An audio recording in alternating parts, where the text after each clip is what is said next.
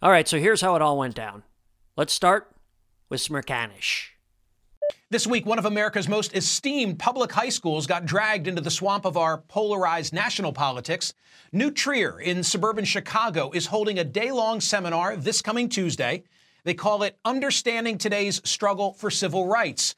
Now, a Wall Street Journal opinion piece referred to this as Racial Indoctrination Day. So, in early 2017, less than 30 days after Donald J. Trump became our 45th president of the United States, a racially charged controversy broke out on the wealthy North Shore of Chicago. You can't bring anyone else in. Few can remember a school board meeting in the New Trier district where parents had to be turned away at the door. So many people showing up at tonight's meeting, the board meeting there, that the fire marshal had to be called in. Some of the critics are planning to keep their kids home from school on seminar day, and they say more people aren't speaking up because they're afraid to be labeled a racist. News coverage reported extensively on this controversy, which seemed to divide the township into camps along political lines. The parents of New Trier Group, which is several hundred parents, say there isn't enough diversity.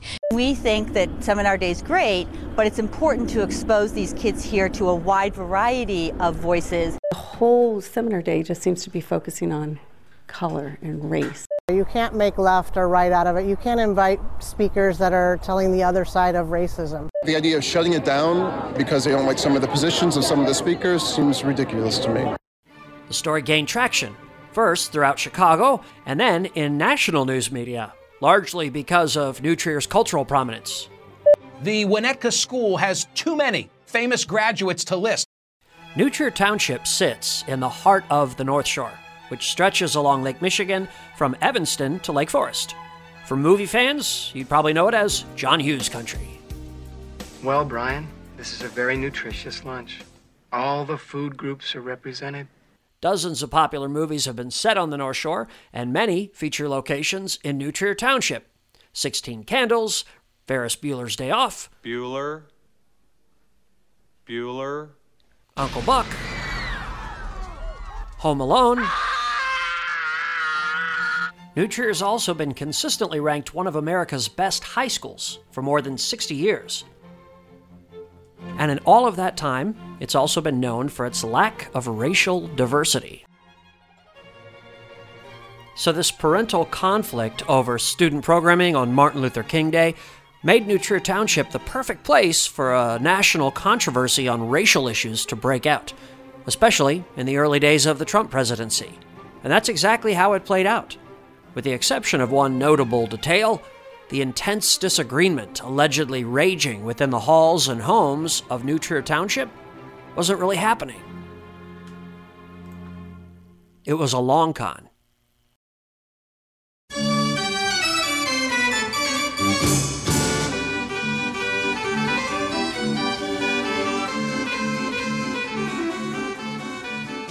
Hello, everybody, and welcome to The Long Con, the podcast that takes a lighthearted and informative look at the dismantling of American representative democracy and the collapse of Western civilization. My name is Paul Traynor. Glad to have you with us for this very first episode. I don't know why I chuckle when I say that because uh, it's really not funny. But at any rate, uh, that little intro gives you uh, a sense uh, of what we're talking about or where we're talking about it here. I live in New Trier Township. I am a New Trier parent, and I was sucked into this uh, in early 2017. Ended up making uh, a documentary called New Trier Tip of the Spear about it, which you can actually uh, watch on YouTube if you want to uh, get up to speed. After Tip, I knew I'd only scratched the surface of the story, so we started working on another documentary. But the problem was it was just too hard to condense everything going on into a 90 minute feature. The way I kept describing it was that we were trying to make a molehill out of a mountain. I really hope we do get to produce this documentary in the near future because we have a lot of great footage and uh, we put together a really uh, fantastic team. I was lucky to meet uh, a very talented producer and writer named Todd Chimino. Uh, T. Raphael Chimino is his uh, professional name, and Todd has uh, just been great, super smart guy. he's really opened some doors for us and been invaluable. Our director of photography, Christopher Lane, extremely talented DP and shooter. Um, Kevin Veal, my friend and great cameraman who's helped us out. Brian Prey, who's served as uh, an associate producer for us, and uh, just a bunch of other great folks who've uh, helped us out along the way.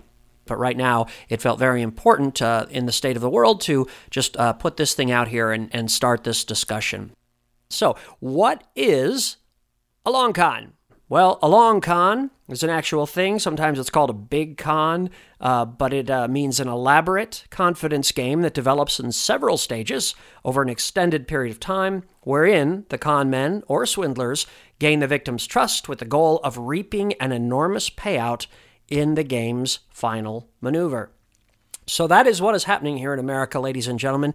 We believe uh, it is a very concentrated effort by a very small group of extraordinarily wealthy Americans, uh, billionaire Americans, what we uh, believe are billionaire oligarch Americans, and the uh, apparatus that they have put in place methodically and at great expense over time. And by time, I mean our lifetimes 70 years, uh, starting after the Second World War uh, in the Eisenhower era and then going all the way up to the present, they have slowly built this um, libertarian version of conservatism. They have uh, gutted traditional conservatism. So um, the stakes are high, and um, we have to find a way, whatever our political uh, opinions or beliefs are, to start getting along. So I would like to uh, contribute to that in our first episode uh, by pissing off uh, quite a few of my neighbors Actually, I don't think it is. I think it's a very small group of uh, my neighbors because this crazy thing that happened in New Township uh, right after Donald Trump became president of the United States um, really is uh, not only illustrative of this greater long con, it was a long con uh, perpetrated over a couple of months on our community here in New Trier Township, uh, but the players involved are actually doing the same thing on a national scale. I've never been involved in politics. Um, I'd never been, um, you know, uh, speaking out publicly or kind of, uh, you know, in, in the media world at all until this happened. And so um, it was all a little bit of a, of a surprise to me. But um, basically, in early 2017, this uh, group of parents emerged seemingly out of nowhere to take really strong issue with the plans uh, for the Civil Rights Day here at New High School. So once I noticed this on Facebook, I noticed a, a post coming up for a, a radio uh, discussion that had uh, kind of kicked everything off. And so uh, we're going to kick off uh, with that um, here too. And um, I think it's good just to uh, kind of tell the story uh, as it unfolded.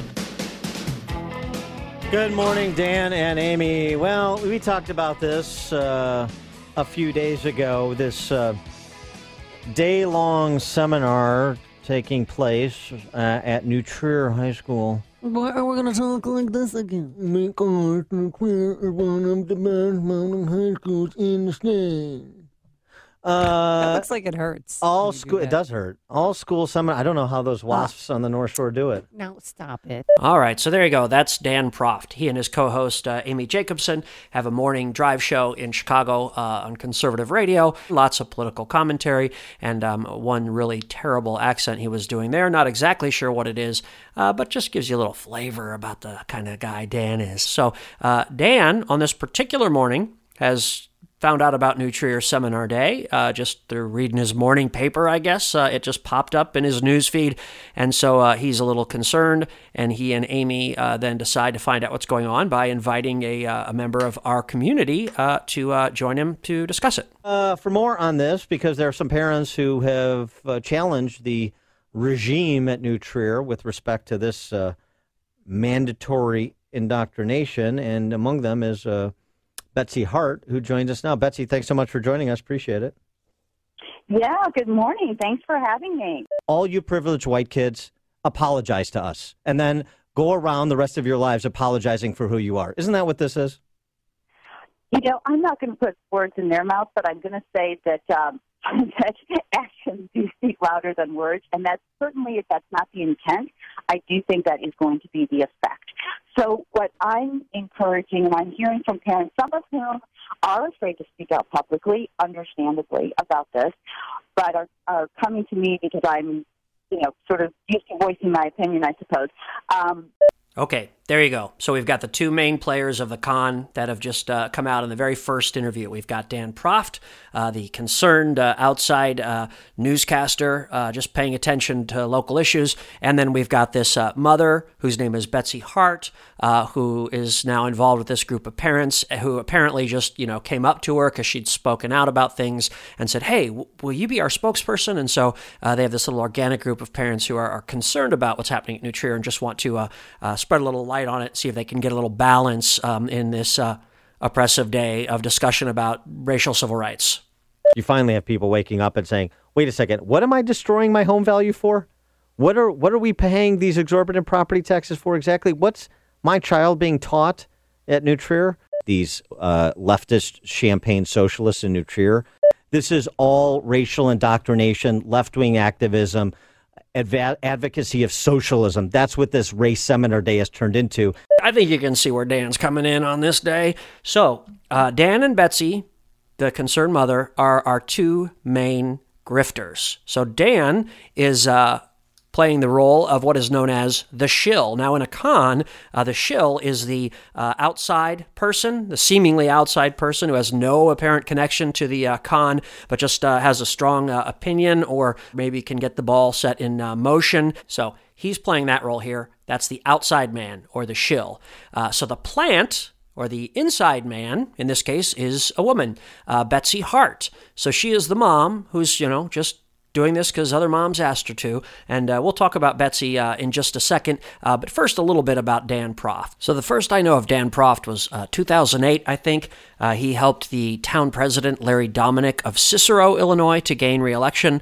And um, as a result, he then got uh, no bid contracts worth $578,000 a year to serve as the mouthpiece for the town and two local school districts. So, not only is Proft's firm receiving 180,000 a year to boost Cicero town president Larry Dominick's agenda, but the town in a highly unusual move also agreed to pay the company another $308,000 a year to promote the new municipal complex. I don't even uh, know what that is, but uh, if you've heard of Cicero, you've probably heard of it uh, because it was known as uh, the home base and uh, center of operations for Alphonse Capone and the Chicago outfit.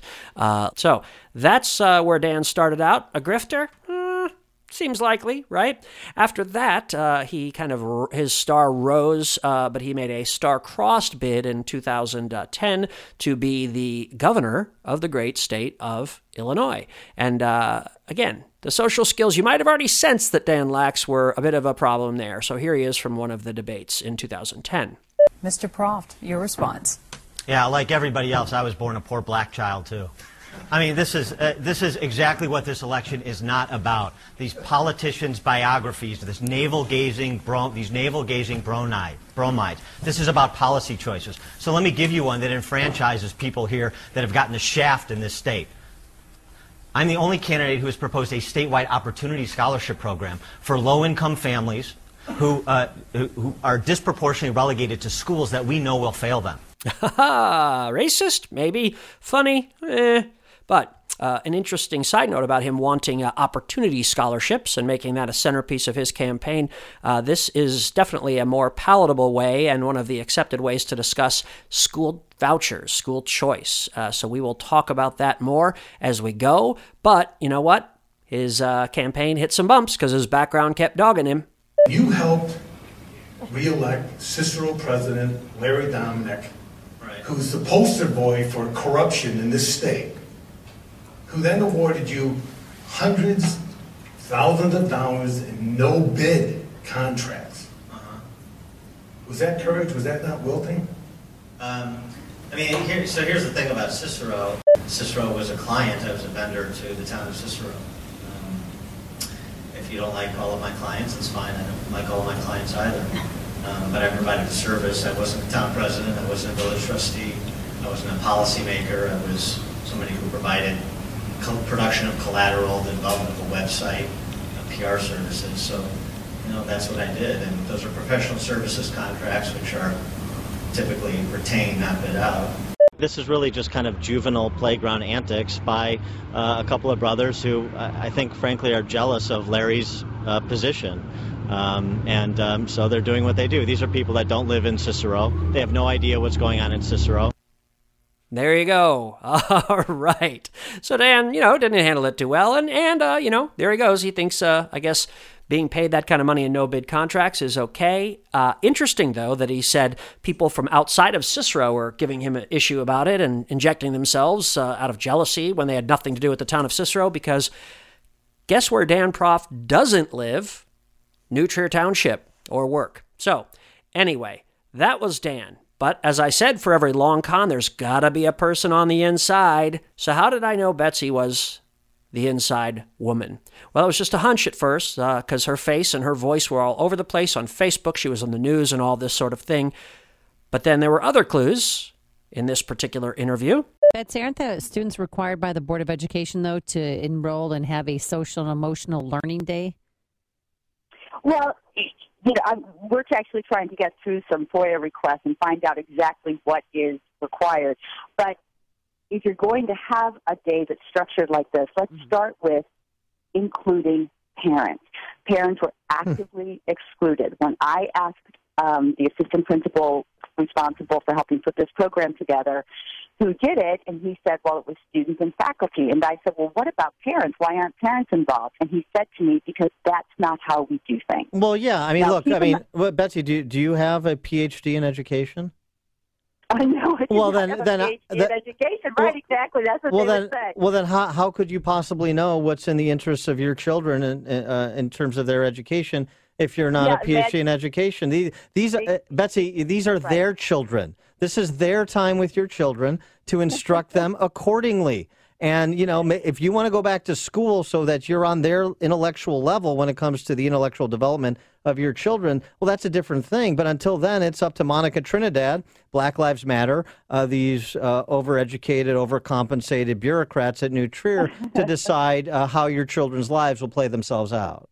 See, now they're starting to go off on education. It's getting more political. And you'll notice here how Dan is positioning them as uh, elites. And, and this is really important um, because that's part of their MO. They want to uh, turn the common man against those, you know, wealthy, snobby, uh, intellectual, uh, or, or, rich elites. And, um, and, and they've been really successful at it. Uh, but Betsy, uh, sure seems like she's prepared and comfortable for a larger political discussion, doesn't she? So I did a little bit of Googling about Miss Betsy Hart, and uh, here's what I found out. Good afternoon, ladies and gentlemen. I'm Betsy Hart, Director of Lectures and Seminars here at the Heritage Foundation, and I'd like to welcome you to Heritage and to today's program on confronting plantation politics, broadening debate within the African American community. For those of you not familiar with the Heritage Foundation, we are a nonpartisan public policy research institute here in Washington dedicated to the principles of free, competitive enterprise, individual liberty, limited government, and a strong national defense. Okay, that was from 30 years ago, and I'm guessing that most of you are familiar with the Heritage Foundation at this point.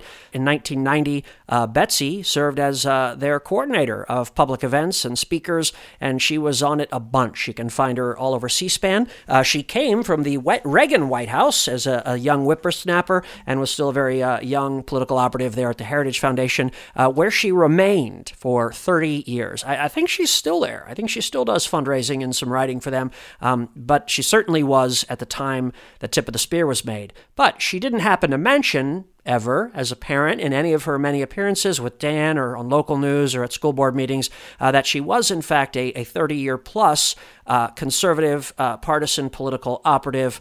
Um, it just never came up. But, uh, you know, I thought it was kind of germane. You might have noticed in that particular clip that she was moderating a, a, discussion of all black speakers. If you want to see it on C SPAN, you can, on the role of plantation politics in the Democratic Party. So, wow, clearly Betsy is not a stranger to discussions of civil rights.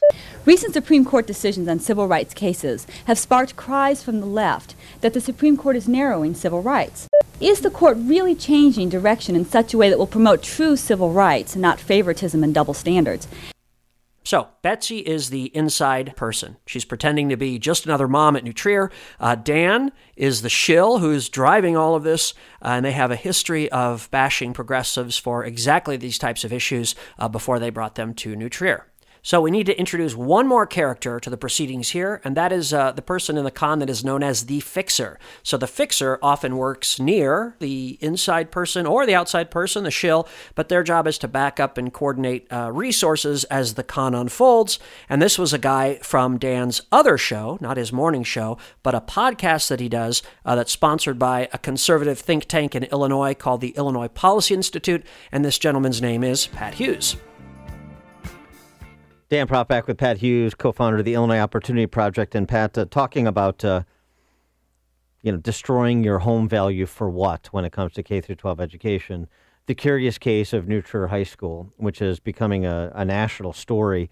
This has been going on, as you know, Dan, in college campuses for a while, but that's not good enough for the left. They need to do their indoctrination of prospective voters earlier, trying to indoctrinate 16, 17, and 18 year old kids who are either voters or are going to be voters into a leftist cause and, frankly, a political party cause, a Democrat cause. If I have a 16 year old and 14 year old, two high school kids, I would never, never allow them to participate in this. Never. Because it's, it's political indoctrination. All right, so that's Pat Hughes, a man of strong convictions, and that's just fine. Uh, but he's the fixer, in my estimation. This is my opinion only, and for entertainment purposes only. For all of you lawyers listening, Pat is one of them. So uh, if he's hearing this, uh, yeah, sorry, Pat, but you're the fixer. I'm not even sure it's necessarily legal. I, I think there's a chance here that it's violating the rights of the parents and the kids. So the fixer needs a combination of uh, skills, from grifting to putting pressure on the mark. They could be a little bit of the heavy sometimes. Uh, and this person uh, frequently wears more than one alias during a con. So you, you notice there, Dan introduced him, uh, usually as he does on this podcast, as the co-founder of the Illinois Opportunity Project. Uh, the other co founder is Dan himself. He doesn't mention that, but that's a 501c4 political group that they run. More on that later. But in terms of having more than one alias, it turns out that Pat has another outfit that he works for too. Dan, as you know, I'm president of the Liberty Justice Center. Our goal is to, um, you know, stop governments from taking away people's rights, right? Right. So that's Pat Hughes' other gig. He's a lawyer for something called the Liberty Justice Center uh, that does uh, uh, legal work to protect the rights of individuals. So he's affiliated with at least two entities that we know of Illinois Opportunity Project and Liberty Justice. Uh, but He's also here now doing a segment for Upstream Ideas, which is yet another project he and Dan collaborate on uh, that is sponsored by the aforementioned Illinois Policy Institute. Keeping all of this straight? Don't worry, you don't have to yet. This is Pat Hughes with this week's Upstream Ideas two minute warning. So I bet you thought, or at least hoped, that liberal indoctrination in schools was limited to crazy college professors and their snowflake co-eds. If only. At New Trier High School, the leftist bureaucrats are forcing students to attend a seminar day on race, featuring lectures on systemic racism, white privilege, and unconscious bias. A group of parents urging administrators to add competing views, or at least let kids opt out of being called racist all day, have been dismissed by Yonke and her posse of overpaid radicals. Okay, did you catch that? Uh, Pat took issue with three things systemic racism, white privilege, and unconscious bias. And then he says that they want to offer competing views to systemic racism, white privilege, and unconscious bias because they won't accept that those things exist. Systemic racism does not exist. And denying this is simply to deny reality. Uh, Betsy uh, took issue with this over and over throughout the course of these couple of months. Dan and Pat, of course, push back on the notion whenever it comes up, as does uh, much of their uh, libertarian section of the right. But the reality is, is not only is there systemic racism, but the North Shore of Chicago exists as it is um, almost exclusively because of systemic racism. Now, we don't have time in this episode to go down that particular rabbit hole, but there was a certain thing called redlining, if you're not familiar with it, that kept black people from getting mortgages in this area for 50 years. And it also kept black people from getting regular FHA loans even in poorer black areas. They got almost exclusively high risk loans. The FHA, as a governmental organization, did not approve loans to black people in almost any circumstance, but certainly they did not let them buy up in this area. Uh, most of these communities, Winnetka, Kenilworth, even here in Wilmette, uh, had restrictive covenants in the deeds of these properties for many years, some as late as the 1980s. Some you can still find in the actual deeds if you look at them uh, down at City Hall, which meant that uh, it was against the law to sell to people of color. So this is systemic racism. You can say it's maybe better than it was or that, you know, it's not as much of an issue as people say, but to reject the idea that there is systemic racism is to just reject American history. So this is one of those things I think we really need to learn to talk about in ways that aren't accusatory, um, but that are honest and based on reality. So, anyway, this was certainly my perspective, and it was at this point that I really uh, became an active part of this story. Because I'd been so vocal about this on Facebook, and the Trib had gotten a quote from me, la da la da. I was actually asked to go on a local PBS news show called Chicago Tonight to speak as a proponent of Seminar Day. Uh, this was my first time ever to be on television in this way, and um, I was the pro side of the discussion, and they got another parent to uh, speak against Seminar Day. Guess who that was? Joining us tonight with their thoughts on this upcoming controversial seminar are two New Trier parents. They are Betsy Hart. She is one of the organizers of a group called Parents of New Trier, and Paul Traynor, an actor and a filmmaker. And we thank you both for being here tonight. I'm now hearing parents in, in the North Shore um, demonstrate racism in a way I hadn't seen before. I'm seeing them say, blacks should always think a certain way. Blacks all hate police. Blacks are all angry. And these are the blacks represented in seminar day. Okay. So that was me and Betsy, and uh, I wanted to talk about systemic racism, so I pushed the issue. Do you agree there's systemic racism? I think that's the clarification. You say there's racism, but do you think there's systemic racism? Well, because like they've, of- they've, they've painted that as if that's a political issue, that systemic racism exists in terms of like, you know, the prison system or the educational system or economics or any of these things. And they have very, very kind of extremist conservative speakers they'd like to inject who just happen Paul, to have black mis- skin. You are misrepresenting us entirely. We absolutely accept that there is racism, but Systemic? we want to look at it. If you're saying that all disparities between the races are caused by racism, no. In fact, what we argue is that when you get into that circle where you cannot look outside of it, you don't get to look at other solutions like What circle a bigger, are you talking like about? the circle that says if there's a difference Yeah. between races, it is by definition racism. Yeah. Instead of looking at things like bigger predictors of lifetime success, I think which you are made edu- up that circle. That's Excuse not me, a real Paul. circle that, uh, excuse me. I've heard anyone excuse talking me. Let me ask you another What I, question. excuse me. I want to break no, no, out of no, the. no, no, I want to talk about education. Talk about black violence. what voices you and want. helping. Betsy, please. So clearly, Betsy had a canned answer on systemic racism that I was able to derail a little bit. And yes, I was a bit pushy, I admit it, but um, it was clear from the beginning that Betsy just wanted to steamroll me and the host and just hit her talking points. And she was a pro. She's done this for years and years. You can see the whole clip of this on the Chicago Tonight website. Um, the interview got uh, pretty tense, I have to admit, but I did get to share my belief in what was really happening. I believe that this is part of a large scale assault by Betsy and uh, people from outside of our district to It is just attack public offensive. education. There's one your final- percent, one percent Betsy- uh, of opposition Betsy, against. This quickly, is, your this is, It is non-political. is an Quickly. offensive ad hominem attack, which suggests the fact that people, Hmm. instead of engaging in debates on the merits, are attacking us. And this is what we have seen all along to keep our voices out. And this is from the people who actually claim to be open minded. Betsy It's Hart really and Paul offensive. Traynor, this is the most liveliest uh, debate we've had on here, and I meant no hopefully harm, we made some sense along the way. spirited is right. So this was a very spirited discussion. Uh, right after uh, they called cut, Betsy threw down her mic and stormed off set and called me a bully. Uh, she may be right, but you know, takes one to know one, Bets.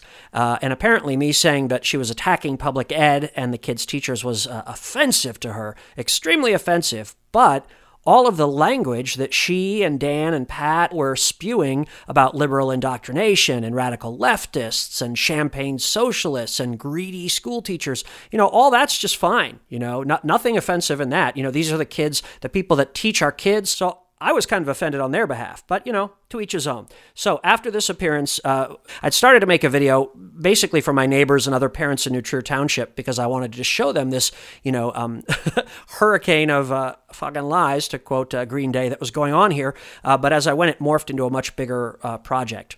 And uh, as that happened, I started a Kickstarter to make a, a documentary. And the day before Seminar Day happened, I was asked to go on uh, uh, Steve Cochran's show. Uh, it's my first radio interview. Uh, it was recorded at the WGN building on Michigan Avenue in Chicago. If you've uh, ever been down there, it's the one that's right on the river, right across from the Tribune building. And there's actually a window of the studio that looks out onto the uh, Mag Mile. And if you're uh, as a tourist on Michigan Avenue, you can look in and see what they're talking about. And I've done that. But uh, that day, I was that person. And I was able to share what I thought was going on without Betsy, the angel of doom, sitting over my right shoulder.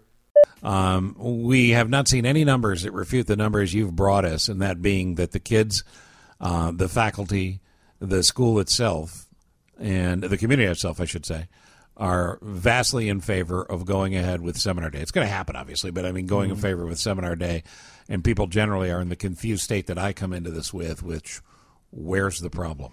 Yeah, it's very confusing. There's a hundred to one support if you look at the gr- the small group that's against this uh, filed federal, uh, you know, uh, Information Act request with New Trier Township, and all of the data showed the emails, the phone calls, hundred to one support. My theory is that this is kind of a concentrated and orchestrated effort, and that they're not even really trying to make anything happen in New Trier Township. They're playing to a statewide and a, a, na- a nationwide audience, and, and honestly, um, you know, if you only hear a soundbite and you only hear a little bit about this here and there, you'd think, oh, there's this raging controversy. And boy, yes, both sides should be, you know, represented. But, you know, to me, this is the narrative of the false equivalency. You know, there's a hundred to one support for it. So that means anyone who's progressive and anyone who's conservative and anyone who's moderate in the main supports this. And this tiny, tiny group that doesn't support this, that is filled with professional conservative media personalities, pundits, and like you said, uh, big PAC money. I mean, you know, Dan Proft came and was live tweeting from our event. He's had it on his radio show multiple times. It's been sure. in the little North Cook News pamphlet, which looks like news to me, but I'm not sure it is.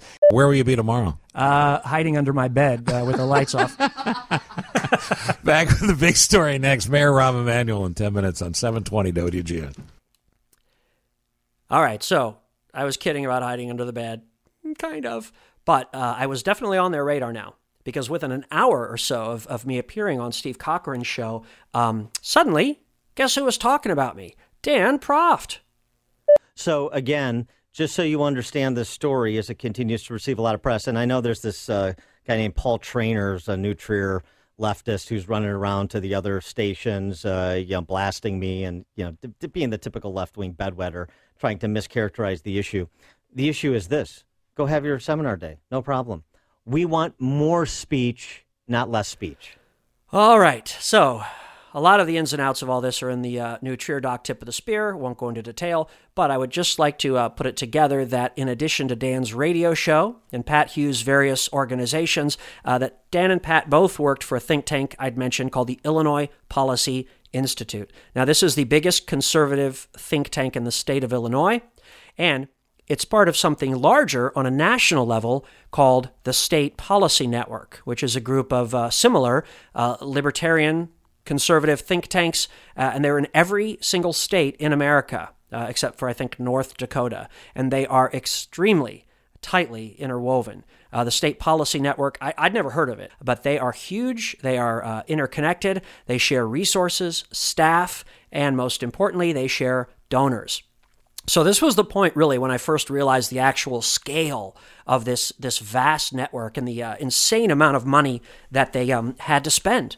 So Dan Proft uh, was a senior fellow at the uh, Illinois Policy Institute, which means that he's one of the guys not only jabbering on the radio, but who's setting and disseminating conservative policy. And uh, his aggressive and combative form of libertarianism, you know, had really uh, risen to the foreground of the party in the age of Trump. To be sure, um, you know, there's a lot of guys like Dan out there, um, but you're one in a million, Dan. No one's quite like you, buddy.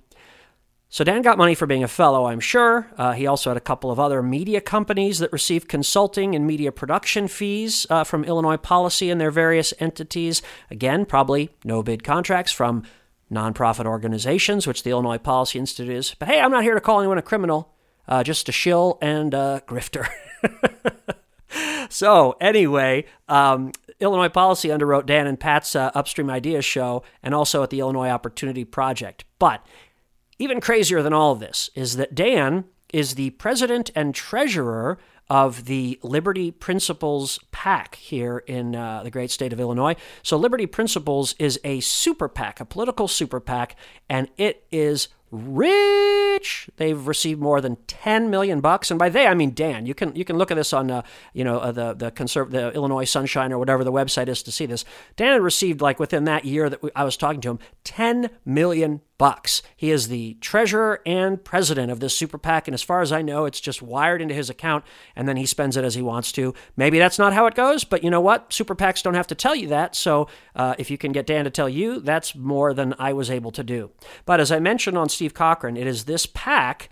Uh, I think, that funded yet another project of Dan's, completely different, uh, independent government uh, news services.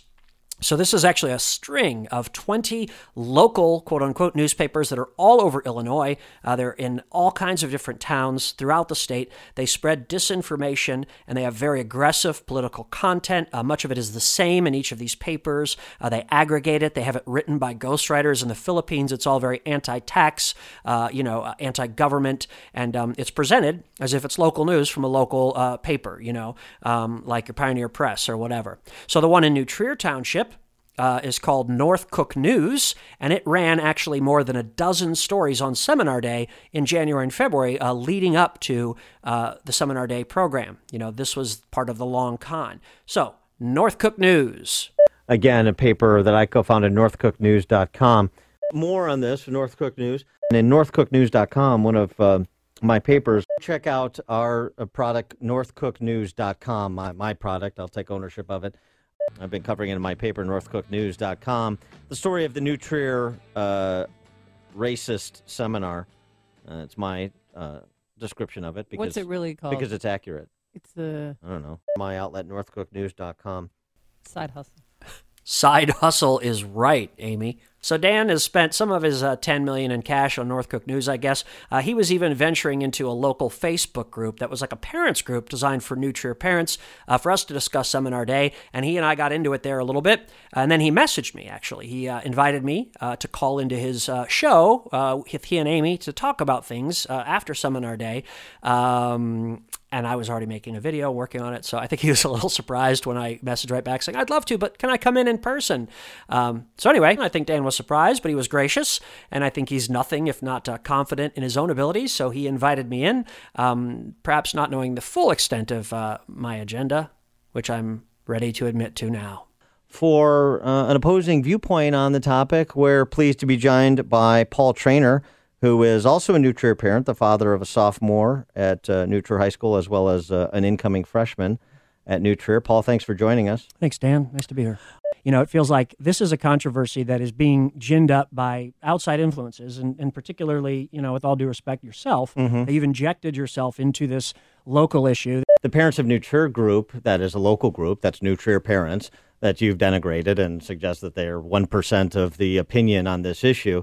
And I'm not sure that uh, the percentage they represent matters. We're talking about something based on the substantive fairness or lack of fairness of it. I, I go back again uh, to, to ask why not more speech as opposed to constricting speech? Why not more participants? Why not extend the parameters of discussion on the seminar day? I would say that I think that's a fair point, quite honestly. I do. And I think that that's a discussion that people of good faith can have. But I would also submit, with, you know, all due respect, that if there's, you know, any person in the state of Illinois that we don't need more speech from on this issue, it would probably be you, Dan. Well, I know because you don't like my speech, and that's fine. You have a $10 million war chest that you got in the last year from Governor Rauner and from, you know, Richard Uihlein and Todd Ricketts. So, like, to say that there's this No. big scale indoctrination, I mean, you're getting paid from very So- wealthy, deep pocketed, outside, very conservative voices Yeah. to make this a national issue. And I would, I would suggest the only reason it's been on TV is because, you know, you keep talking about it. Well, I appreciate uh, the power you think I have. I, You I thank got you for it. the That's credit. a lot of money. How many hours have you spent talking about this? You think there's so much risk in this one day and It's- this few handful of seminars these kids will that- do that you need to like democracy is under attack and you have to be the Paul- the, Paul- the, the champion of you know uh, conservative principles. Well, well, Paul, since since you're so good at connecting dots that don't exist, why try try to connect some that do? This is a microcosm of a larger issue and a larger discussion about K through 12 education and what's going on in schools. It just happens because of New Trier's national standing Mm-hmm. and because of its state standing. This is um, a, a good opportunity to talk about all of these issues that extend well beyond the corporate boundaries of New Trier Township High School. All right, so there it was, right there. You heard it. Dan says explicitly and completely unprompted, that New Trier is a high profile target for a larger national discussion on public education. This is after they'd called me a conspiracy theorist for a month for suggesting that uh, exact thing. But I still I couldn't figure out why they wanted to bash Seminar Day. Like why would they devote so many resources toward attacking a single day of civil rights programming at a school? Why would they take the heat for appearing racist? Why would they go into all of this? Um, it still didn't add up. But that's when I realized the common thread that ran through all of their efforts. Talking about things like choice in education, changing the terrible schools in the inner city.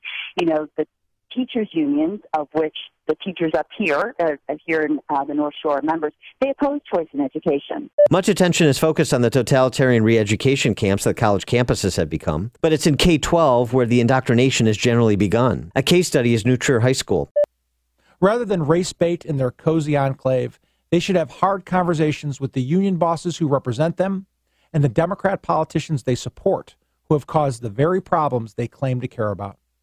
So basically, now we've got the agenda of this push against Seminar Day laid bare. It is uh, an attack on the teachers' unions, uh, uh, which are a very powerful block with money and clout, and are really the only entity that has enough money and power to uh, kind of counteract the billionaire funding that uh, pours through groups like Dan and Pat's and Betsy's but also an attack on public education itself, which is one of the main goals of this policy combine. So, policy combine is a term that I think I've coined uh, basically to describe something I think we all know exists, but I don't believe it's had a name put to it up until now, at least not one that I've seen, which is this vast interconnected web of conservative libertarian groups that all exist primarily and exclusively, really, to carry the water for uh, very small billionaire interests and to keep them from being taxed, to keep them from being regulated, and to roll back uh, any laws or um, regulations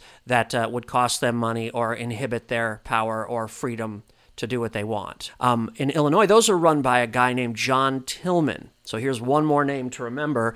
Um, and John is the grifter of the grifters. He is the boss to Dan and Pat in all of these organizations. He runs Liberty Justice, he runs Illinois uh, Policy Institute, and he works on a national level to generate millions and millions of dollars from these billionaire oligarchs uh, to go out and uh, do their bidding under the guise of charity because these are all charity organizations. And if you don't know this, you should.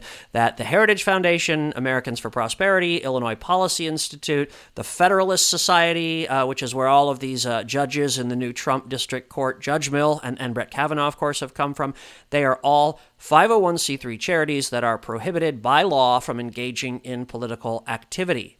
But they can talk about policy, and that's what they do. So, this is an event that they held in Milwaukee during the Trump election in 2016 called Blue States, I'm sorry, called Blue Lakes, Red States. And it was uh, a little group of uh, State Policy Network executives that got together with uh, a couple of billionaire funders, and they had this little conference in terms of how to plan how to turn the Great Lakes uh, red for Trump, which they ended up actually doing and this has not been remarked on or talked about in the press very much. But if you've ever been to like a uh, conference for work, an annual meeting, or a sales kickoff, or or any kind of uh, rah rah big corporate event where they spend hundreds of thousands or millions of dollars to bring everybody to Vegas or or Phoenix or Orlando, and they put you in a ballroom and they play this big um, dramatic and moving video to kick everything off, and then you hear about all their big plans. Uh, this is what they do at these conferences, and there are dozens of them every year, sponsored by all the different entities. Here at State Policy Network, uh, being hosted by the Bradley Impact Fund. So, the Bradley Family Foundation in Milwaukee is another one of these things you've never heard of. You don't have to remember it right now, but they have an almost billion dollar endowment and they spend it to support very anti tax, very conservative causes. So, here's how they kick off this event.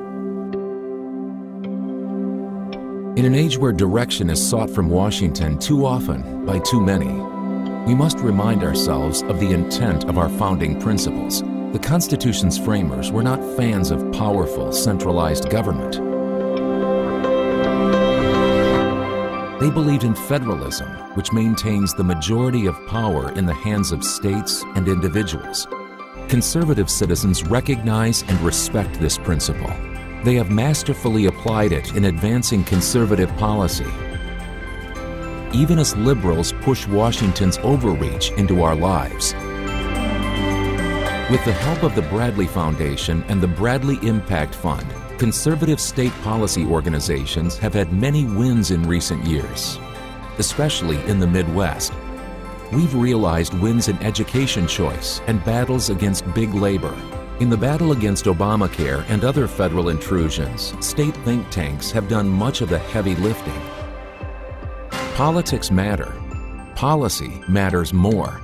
No matter the outcomes of November 8th, state think tanks will continue to research and implement conservative ideals in exactly the way our founders had intended, not from Washington, but from individual states. We at Bradley and the Bradley Impact Fund hope you will join us in recognizing and supporting these outstanding resources. Together, we can help keep our Great Lakes blue and our states red.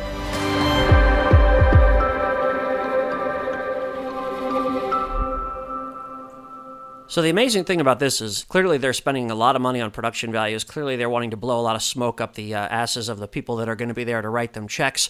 But it's a small group of people. They spend huge amounts of money, really, just to curry favor and um, you know try to get the attention of and stroke the egos of the ultra rich. And they do it in a lot of different instances.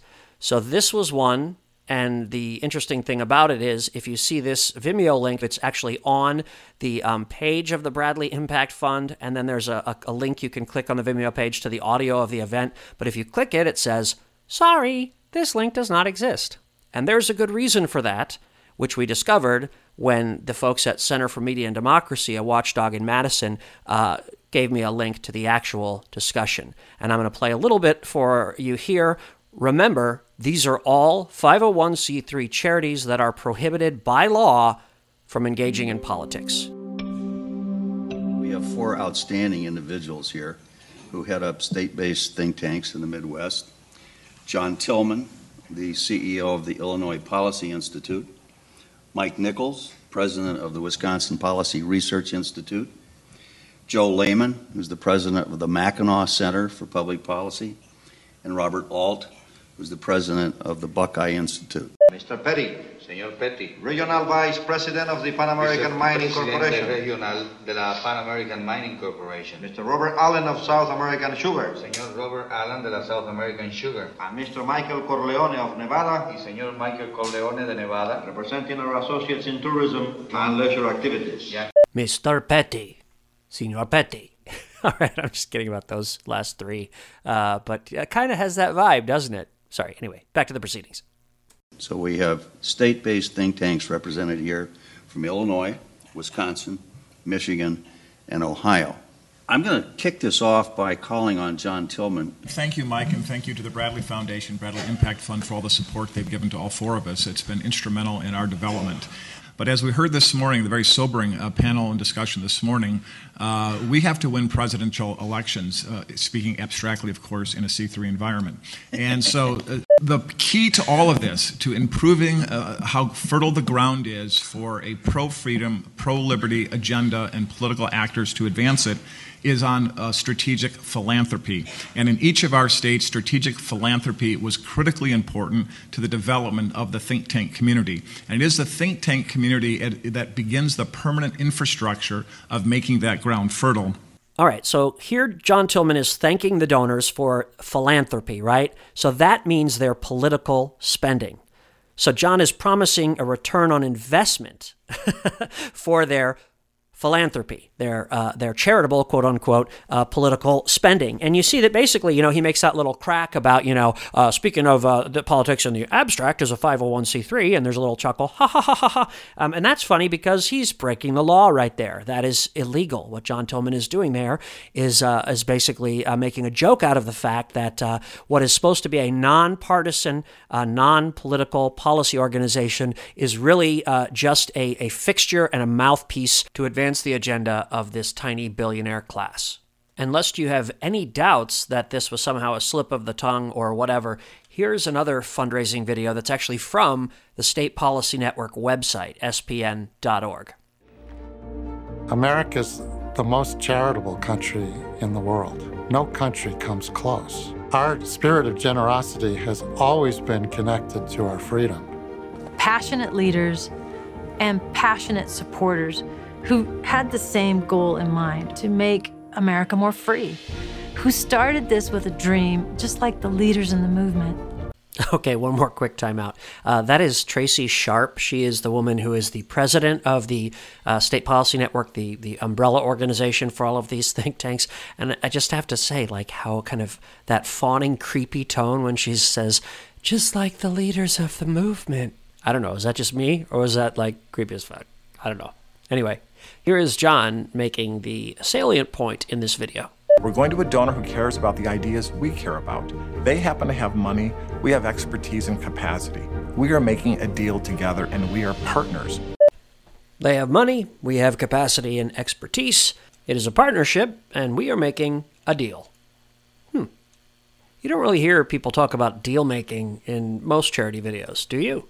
It's a business deal.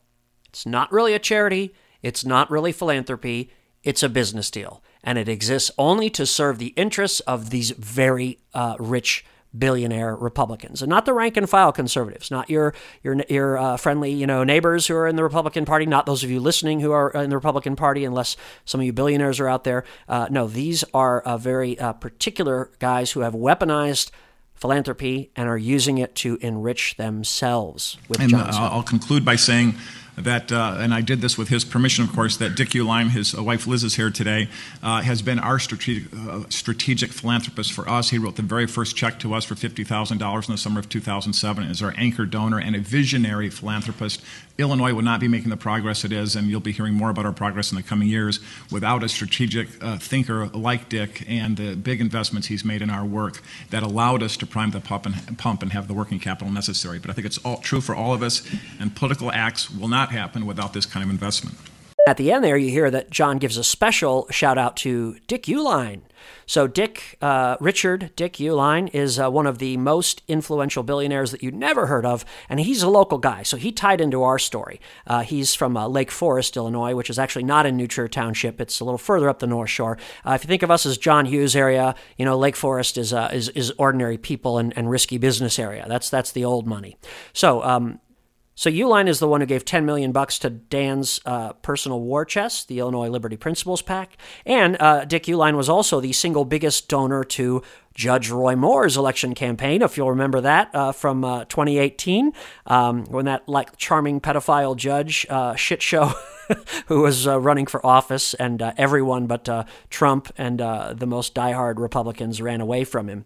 So, anyway, I'm going to do a video on Dick Uihlein shortly. His company is Uline, the office supplies company. But the focus here is the SPN or the State Policy Network. So this is the spine, the very spine of what I call the policy combine. And this is how blatant they are in their big donor funding appeals. So here's another super slick, highly produced donor vid they made. And it has, I mean, a who's who of conservative politics. And again, this is all allegedly nonpartisan, a charity. And they're asking billionaires to support their charity.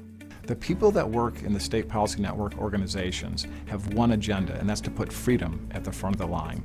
And so when you lead with stories, you lead with that emotional appeal, knowing that you've got the reason and the logic to back it up, you can really change lives for the better. What's so different about the uh, the state policy groups is they're they're saying, you know, spend less. They're they're really representing the taxpayers of the state that are, quite frankly, not normally represented uh, in the state capital. And I think having a network of people who are committed to that and then who talk to others about saying, how did you find success in your state or region versus elsewhere is incredibly valuable in pursuing that. It helps make democracy work and, and helps restore good government. So I'm a big advocate, big ally for the network of think tanks and their communication with each other. All right, there you go. You got John Tillman kicking it off. Uh, you got Stephen Moore, that wacky uh, Heritage Foundation economist who was laughed out of uh, his uh, his uh, being floated as a potential um, uh, czar for Trump. You've got Wisconsin Governor Scott Walker. you've got Bruce Rauner, who is uh, I don't think he's a billionaire, poor Bruce. I think he's a, a multi uh, multi millionaire, uh, but he was still able to buy the governorship of Illinois um, a few years back. It may not surprise you to hear that Rauner is from New Trier. He is a New Trier Republican. But at any rate, uh, one of the very first things that Bruce Rauner did when he became governor of Illinois was file a lawsuit against the public unions. Surprise, surprise. And this is uh, an interview that he gave to Fox News on this subject. Well, Governor, um, it, I hear from a lot of these public union workers who are saying, well, wait a minute, uh, this is really a not so veiled attempt just to crush unions. You say what? I say absolutely not. I filed this original lawsuit when I first became governor of Illinois three years ago because I believe it's about freedom of speech and freedom of political association. It is unfair for a government union to um, force uh, government employees to pay dues when the, many of them do not agree with the political positions of that union. And in fact, all government unions, by the nature of their work, are political 100% in everything they do. What he's talking about, this uh, you know manipulation of the average working man. Uh, let's be clear: this was a well-established labor law that had been upheld by the Supreme Court for decades. And it, it wasn't uh, making people join the unions. It was saying that the unions could actually, um, you know, take contributions when they were collective bargaining uh, out of the paychecks of people who were benefiting from them. And uh, so that was the First Amendment rights that these people who were uh, having the unions advocate for them to get them better working conditions or make more money uh, were, were um, you know, being uh, mistreated and, and, and abused by that. So, whether you intellectually think that the union should have that ability to take the money is one thing, but, but let's be clear about what it really was. Now it was time to roll the dice on this case, and that's how John Tillman became involved. Because Bruce Rauner filed this case, but he didn't have standing. He wasn't involved. So they needed to find someone to hang this case on so that they could actually spend all this money to try to get it to SCOTUS and ram through this uh, change. And that's just what they did thanks to John Tillman. And in our, conversations with the governor and others, we realized, and the governor realized, that he was going to get bounced from the case because he had no standing because he didn't actually pay union dues. So we worked with the governor's team and some others, and we eventually all decided to intervene in that case. So the Liberty Justice Center, where I'm chairman, uh, and the Illinois Policy Institute, where I'm the CEO, we worked together to eventually find Mark Janus. So this was a real jaw dropper to me as uh, I completed Tip of the Spear to discover that um, John Tillman had found Mark Janus, a public uh, union employee in Illinois, to become the plaintiff for what became the Supreme Court case known as Janus versus AFSCME. This uh, is a landmark case that ultimately um, came up to the Supreme Court in 2018 once Neil Gorsuch had uh, become the swing vote on uh, Trump's Supreme Court, and it was uh, passed on uh, a 5 4 ruling that, uh, in fact, made it um, no longer legal for unions to um, take funds to collectively bargain from uh, people who didn't want to join the unions. Whatever opinion you have on unions is valid, but the key thing to know here is that this decision reversed over 20 uh, solid years of Supreme Court precedent on labor law. So, what was the political effect? Well, Judge Andrew Napolitano weighed in on Fox News. Judge, have you considered the financial impact of a ruling like this on unions in America? I be- the court has not considered it, but for us to consider it, and the, and the unions know this, the word is catastrophic. If you look at it from Republican versus Democrat, as you were just discussing with uh, Andy McCarthy, because of some crazy phenomenon where blue collar union members tend to be more Republican, but their labor union leaders tend to be more Democratic. This is catastrophic for the Democrats. Thank you, sir. Instant analysis, as we say. Thank you, Judge. Judge, thank you. Okay, and it seems like I'm going off the rails here, but I promise I'm not, because guess who represented Mark Janus in his landmark case? Patrick Hughes Liberty Justice Center represents the Illinois state worker. Our client, Mark Janus, just wants to be able to make a choice about whether he supports the union. Currently, he's being forced to support the union, and nobody in our country, no matter what walk of life, life they're from, what they do for work, should be forced to associate with a group that they don't want to associate with. It's un American. It's our buddy, the fixer, Pat Hughes. So, ladies and gentlemen, these folks are manipulating our entire country. And, and they get very, very rich by doing this. You know, the John Tillmans, the Dan Profts, the Pat Hughes.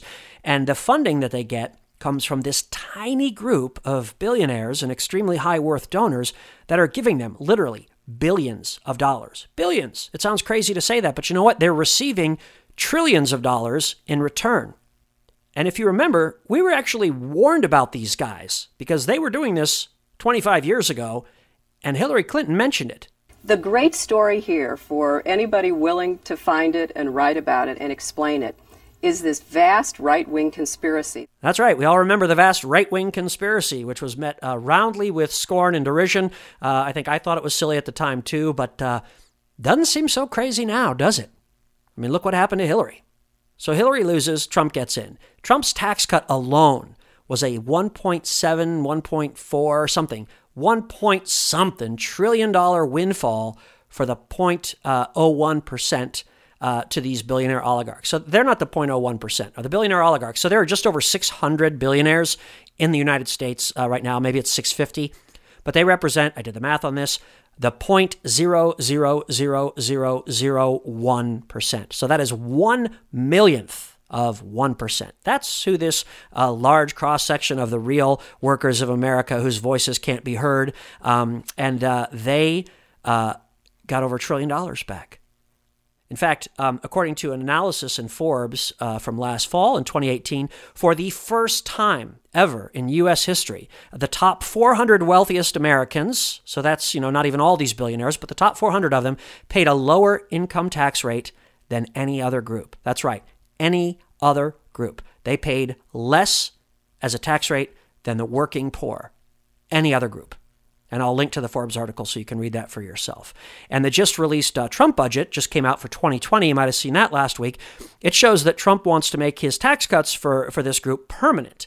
And this will be a cost of $1.4 trillion to U.S. taxpayers. Trillion dollars. It's, it's hard to wrap your head around this, but, but you know, they can spend billions, tens of billions, hundreds of billions on all this policy combine, right? They can spend, you know, money till the doors come off and the cows come home, produce these videos, have these events, hold these conferences, you know, hire John Tillman and, and, and, and you know, uh, uh, phalanxes of dancing girls, whatever they want to do, and they will still make huge money. They'll generate windfalls over themselves for themselves that make it look like peanuts. They work in secret. They cater all their efforts to this tiny group. Their media comes into New Trier and places like that to try to turn average people against each other and create fake controversies. This is the long con. The policy combine is doing the work, and they are making tons of money off it. Because where is, is Trump cutting taxes, right? If you see this, you know, he's cutting taxes for the wealthy and ever, but where is he cutting uh, tax benefits, I should say? On the poor, on the sick, on the hungry. We've demonized Obamacare. They are demonizing SNAP. They've demonized, you know, uh, TANF and welfare. Um, the working folks who actually pay their taxes, who pay more in taxes comparatively than the billionaires pay. So this brings us to the uh, final topic for our inaugural episode, and I'm sure you're thinking, whew, that can't get here fast enough. But I hope you're having fun. Don't worry, there is sunshine here too. There is good news. The first step is we have to diagnose the problem. So it's really important that we do that, and that's what we're doing here in our first episode. So, the last uh, topic we want to talk about is the education industrial complex. Now, you've all heard of the military industrial complex, right? Uh, that's the one that uh, Ike warned us about back in uh, the 1950s in his farewell address, uh, which actually was the beginning of this long con that made the uh, wealthiest Americans, the billionaires and their parents, turn against Eisenhower and call him a communist. that is true. Uh, the John Birch Society started uh, out by calling Eisenhower a communist, and uh, one of the founding, funding members of that was Fred Koch, um, whose sons uh, Charles and David uh, stuck around and became uh, pretty influential in their own right. So more on that later. But you remember the military industrial complex means socialized expense, taxpayer dollars, uh, for privatized gain and profits. So, this is the real socialism in America, right? If there is socialism in America, this is it. We all foot the bill through taxes, and then the billionaires take the profits. I mean, again, if you look at Trump's new budget, the 2020 budget, they're saving billions on military spending to fund this tax cut by, by with removing troops from conflict areas all over the globe, particularly in the Middle East. But at the same time, they're increasing military spending on missile defense systems and also the Space Force, the new Space Force. So, where will those billions of dollars go? Well, I think we all know that. They're going to go into the pockets of private defense contractors. This is corporate socialism. So that's the military industrial complex. We've also learned in recent years, of course, about the prison industrial complex uh, from uh, journalists and amazing filmmakers like uh, Ava DuVernay. Uh, if you have not seen the film 13th, uh, you should stop listening to this and go watch it immediately. Um, it's basically about how uh, black men are used as commodities to feed a prison system that, once again, these billionaires and policy combine hacks are trying to privatize taxpayer funding and private, private profit another sterling example of corporate socialism. But there's a third uh, big industrial complex that uh, is happening now. It's been happening for 50 years, but it's really kicking in high gear now, and that is the educational industrial complex. Public education. So, much bigger profits than prison, a lot more kids in uh, in schools than prisons uh, still at this point anyway, and it might even be bigger than defense contracts. I know it's a, a several billion dollar um, industry, and they look at it as that as an untapped market worth billions. So um, public education uh, and, and specifically privatizing the public education system uh, is something that the policy combine uh, promotes to advance billionaire objectives in lots of ways. So, uh, cultural agendas, uh, social agendas, many of them, like the DeVosses, are Christian evangelicals. Dick Uihlein is as well. And at least in its early phases, it fits the same uh, familiar profile because what they're doing is they're uh, taking uh, poor children, particularly uh, children of color, brown and black children, and they're making them the grist for this school choice mill. Now, they will say that the uh, children and parents in these groups are the consumers. They're not. They're not the customers. They are the product. The customers are all of the uh, different uh, private organizations, um, nonprofit and profit alike, that are uh, uh creating um, uh, unregulated educational outfits to, um, you know, bleed all these tax dollars. And, and some of them have good intentions, and many of them don't. Uh, but they've been working against public ed and, and unions for years and years. Uh, again, not just to kneecap the teachers' unions so they don't have any political opposition, but also because the fight against public education um, is kind of perfect for them because it really is like their, their holy grail because it fits all of their desires. It ticks all the boxes um, for greed, for control, for dismantling of government, and elimination of, of property taxes uh, to fund schools. So this all comes together in this one issue. All right, so here's old bets at the Heritage Foundation uh, from nearly 30 years ago in 1992. A new civil rights movement is taking place out in real America that focuses on economic empowerment and argues for providing choices and deregulation in such areas as housing, education, and small business, where government has often exercised excessive control. A perfect example of this was seen last week in Milwaukee, where inner city parents and children fought and won in court to allow an educational choice and voucher program which had been approved by the legislature to go into effect.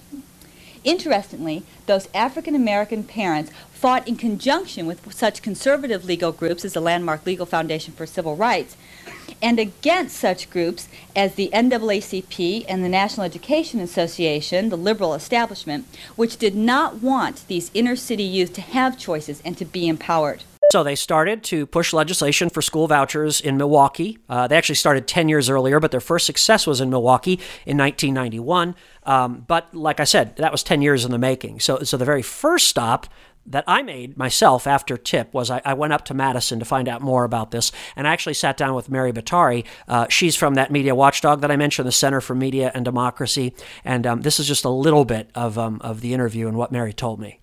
Um, in 1981, ALEC had sent out a model bill about model uh, this wonderful model voucher program that people should enact, and at that time, um, they thought it would be a good idea to get this sort of radical proposal through the legislature if they wrapped it in the cover of being a sort of social mobility ticket for poor inner city youth, which in Milwaukee means mostly poor black children. So you can um, you can introduce a voucher program as a social mobility ticket for poor youth. You can introduce it as for uh, for special needs kids or for foster kids or for veterans kids, but it never stops there. So the next step on the Bradley Foundation uh, agenda was to get it to expand it to religious schools.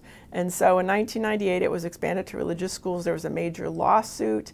Um, opponents of that idea lost that lawsuit and uh, it got expanded to mostly Catholic schools in Wisconsin.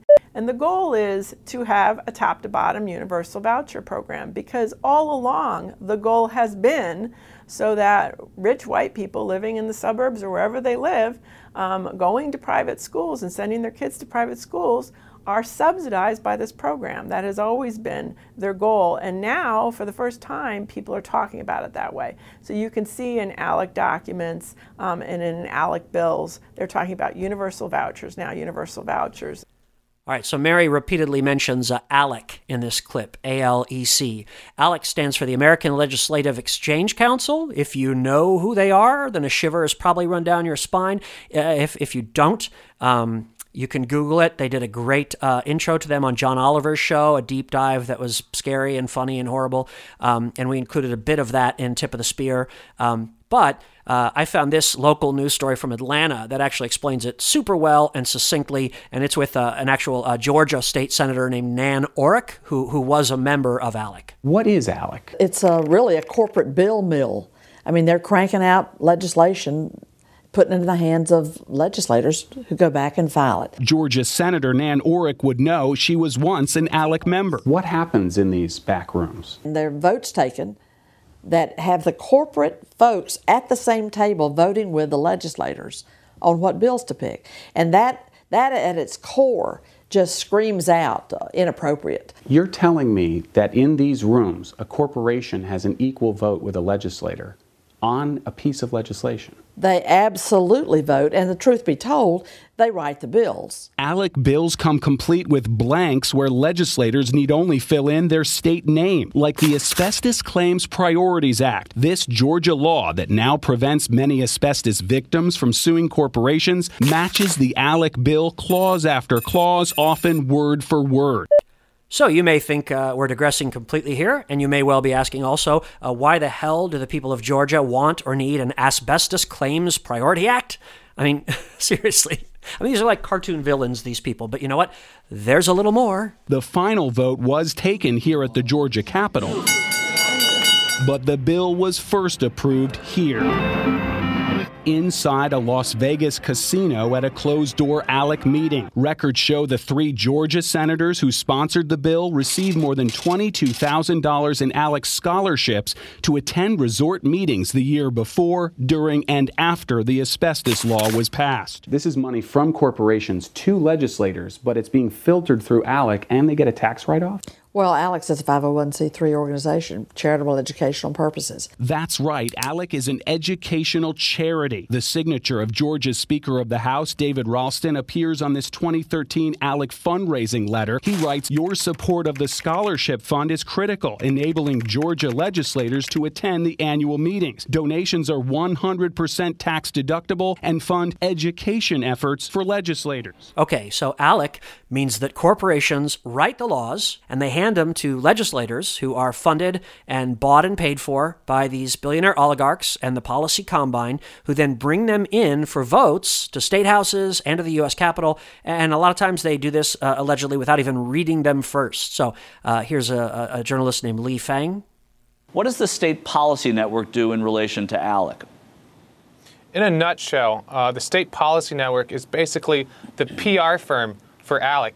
Uh, while ALEC will draft uh, a legislation or a piece of legislation that benefits a certain corporate interest, uh, SPN will set up a think tank in a state capital, uh, create policy papers to support that policy, uh, uh, op eds, place media pieces. supporting that policy, and then aggressively lobby the legislature to see it enacted. So they're they're taking what ALEC creates and putting putting their weight into making it law. All right, folks, so this is what we mean on the long con when we say that there is now a, a shadow state in America. This is a fully functioning, top down entity being run by unelected billionaire oligarchs. They host hundreds of events each year uh, SPN conferences, ALEC meetings, Koch donor summits, Federalist Society events. Uh, they're entrenched in not only our national and state legislatures, but now uh, they've started moving into local school board and municipal elections as well. That's what the second half of Tip of the Spear got into. Uh, we'll save that for later because, believe it or not, all of this is just one little molehill covering that huge mountain of the long con. So, we want to end this first episode where the attacks on Seminar Day started around systemic racism. Poor black versus rich white schools, and the idea of school choice as a free market cure all for any lingering issues of race or class, as advocated by Dan, Betsy, Pat, John Tillman, and every other person getting rich or earning a living in the service of the Shadow State Policy Combine. because race, class, politics, economics, and education all coalesced around one important figure over the last 50 years. And he also had a huge presence in our local discussion uh, around Seminar Day, too. That is uh, Chicago economist Milton Friedman. So Friedman was a staunch and early supporter of school choice. In fact, this is a clip of him from his seminal PBS series Free to Choose, which was released way back in 1980 at the very start of the Reagan era. And it was uh, him talking about school choice. The system is not working. And it is not working because it lacks a vital ingredient. The centralization produces deadening uniformity. It destroys the experimentation that is a fundamental source of progress.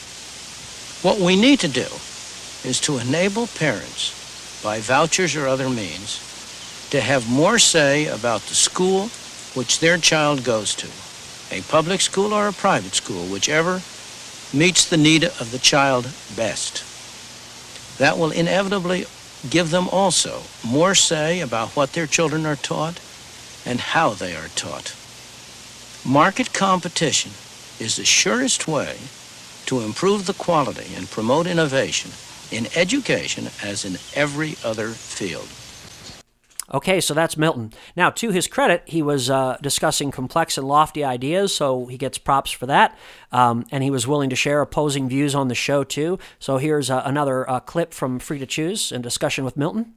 I think your remarks about free competition are, uh, are very unfair for a very simple reason. You cannot have free competition where one group of schools must accept every single student who comes along, no matter what his physical or emotional handicaps or other problems. Now, the public schools have to take the handicap, must provide bilingual education, must engage in busing or other programs in terms of integration, must do all of these things, whereas the private school can come along and say, well, if your child has no problems, you know what we can do? We can offer you a school where you don't have to sit next to a child with these other problems. We're going to put you next to other children who are advantaged.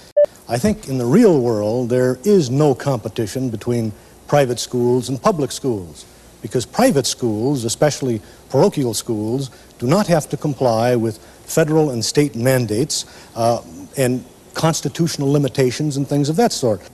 Dr. Andrig. I think the uh, role of public education in democracy is not akin to that of the marketplace. Uh, the purpose for the common school is not the same as the purpose for the, for the marketplace. We are trying in our public schools to create a democracy, to create an elect educated electorate. If you're going to do that, you have to have the common school. The one unsurprising thing about these comments is that all of the opposition to allowing the market work comes from people who have a very strong vested interest in the present public school system. I am not proposing, we are not proposing to destroy the public school system. We are only asking that the public school system should be free to compete, should be open to competition. If it is really as good as you people make it out to be, it has nothing to worry about. All right, so these are the concerns that some experts uh, addressed to him in 1980, 40 years ago right? And if you notice uh, Friedman's rather snide response, he said that all the opposition uh, comes from those with a vested interest in the current system. Right. So, so, so all the people that are in public education are somehow selfish and greedy and have ulterior motives, but uh, somehow there will be no vested interest in or questionable intent from those that are pushing privatization, right? So now fast forward to Betsy DeVos's confirmation hearing after Trump was elected. I share President elect Trump's view that it's time to shift the debate from what the system thinks is best for kids to what moms and dads want, expect, and deserve. Parents no longer believe that a one size fits all model of learning meets the needs of, need of every child, and they know other options exist, whether magnet, virtual, charter, home, faith based, or any other combination. Okay, so did Betsy DeVos have a vested interest? Yes, she did. She was an early investor in something called K 12 Inc., which is a for profit virtual charter school company. Uh, and we'll cover that one in detail because it's basically a criminal enterprise. Okay, so there's potential conflict of interest. But had Betsy uh, solved somehow the potential problems around exclusion, which Friedman's detractors uh, had pointed out uh, would disport, proportionately harm minority or disabled kids 40 years ago? Well, not based on her 60 Minutes appearance, She's now considering scrapping the Obama era guidance on how to identify, avoid, and remedy discriminatory discipline, which aims to prevent schools from punishing students of color more harshly than their white classmates. We are studying that rule. We need to ensure that all students have an opportunity to learn in a safe and nurturing environment. And all students means all students. Yeah, but let's say there, there's a disruption in the classroom and a bunch of white kids are disruptive and they get punished, you know, go see the principal. But the black kids are, you know, they call in the cops. I mean, that's the issue. Who and how the kids who disrupt are being punished. Arguably, all of these issues or all of this issue comes down to individual kids. And um, Well, no, it, that- it's it does come down to individual kids, and Well, it that- no- no. often comes down to um, I, I am committed to making sure that students have the opportunity to learn in an environment that is conducive to their learning. Do you see this disproportion in discipline for the same infraction as institutional racism? We're studying it carefully and um, are committed to making sure students have opportunity to learn in safe and nurturing environments. All right, so we need to wrap things up now. I know this is an awful lot to hit you up with on our first episode. I'm so sorry. Uh, but we are at real risk here, folks. As a country, as a democracy, I mean, this is real. And many of the institutions that we cherish and, and the freedoms we take for granted are under attack. It's a stealth attack by the policy combine on behalf of these billionaire oligarchs. And they are all lying about their efforts, okay? I can't say that enough. That is what makes this a con.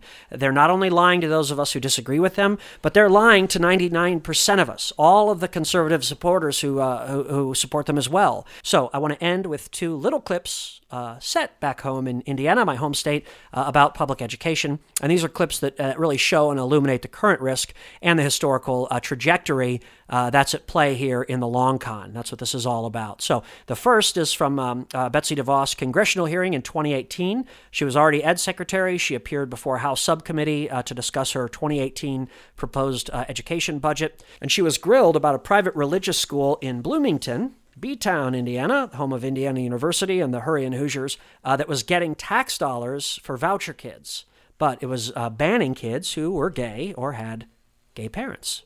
Would you, in this case, say, we are going to overrule and you cannot discriminate, whether it be on sexual orientation, race, special needs, in our voucher programs? Will that be a guarantee from you for our students? For states who have programs that allow for parents to make choices, they set up the rules around that. So that's a And no. that- Do you see is- any circumstance where the Federal Department of Education, under your leadership, would say that a school was not qualified? What if they said, we are not accepting African American students, but that was okay with the state? Does the state trump? Do you see any situation where you would step in? Would you say to Indiana that school cannot discriminate against LGBT students if you want to receive federal dollars? Or would you say the state has the flexibility in this situation? I believe Yes states or no? continue to have flexibility in So, putting so together their there's, programs. Just so as if I they have understand your testimony, I want to make sure I get this right. There is no situation of discrimination or exclusion that if a state approved it for its voucher program, that you would step in and say, that's not how we're going to use our federal dollars. There's no situation if the state approved it that you would put the state flexibility over our students. Is that your testimony? I think, I think a hypothetical in this case It's is not a hypothetical. This is a real school applying for, Lady- that Young receives lady's time dollars. has expired, but I'm going to allow the secretary to answer. I go back to the, the bottom line is we believe that parents are the best equipped to make choices for their children's schooling and education decisions, and too many children today are trapped in schools that don't work for them. We have to do something different.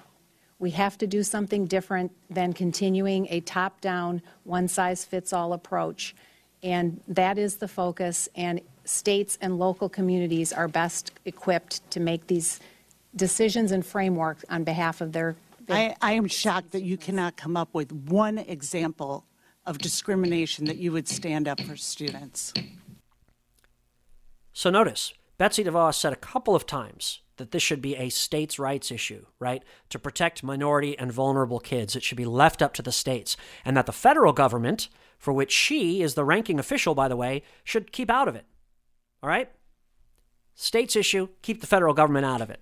So here's the other clip I want to play. This is from more than 50 years ago, uh, 1963 or 4, somewhere around there. Uh, and it comes from Ball State University, another college town, Muncie, Indiana. And they actually hosted a uh, rather controversial speaker at the university, segregationist Alabama Governor George Wallace. This civil rights bill turns your school system over to the federal government. And I'm not for that. I believe that you in this state should run your schools. All right, so I think the comparisons there are, are pretty self explanatory. But the other thing that Betsy DeVos said, and that she repeats like a mantra, is that parents should make the decisions for their kids. Parents are the best equipped to decide. Public schools shouldn't force parents to abdicate their decision making. And although I think none of us would disagree with the sentiment, the issue is that they are fighting every effort as they go to hold private schools accountable or, or to make laws or policies that allow and encourage um, any of these schools to be open and transparent. They lie to parents, uh, they give false information as part of their free market approach, quote unquote, and, and, and they think that that's okay. And this is the heart and soul of the long con, my friends. Withholding information or disseminating false information at the same time that you claim that a system is open, free, and fair, and then making billions of dollars while you uh, encourage people to make poorly informed decisions. So, again, welcome to the show.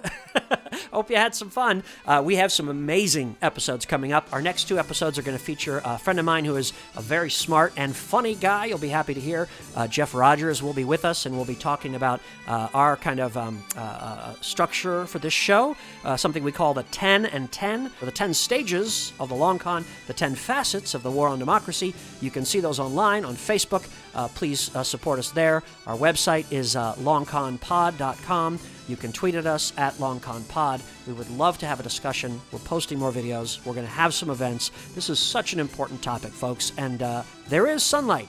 Sunlight is the best disinfectant, and there is light at the end of the tunnel because as long as we, as American citizens, can come together and put aside all this political divisive craziness that they want us to engage in, um, we can see uh, just who is doing damage to this country and um, just what it means uh, to the uh, future um, and sanctity of democracy. So, on that happy note, this has been the first episode of The Long Con. And um, yeah, stay with us.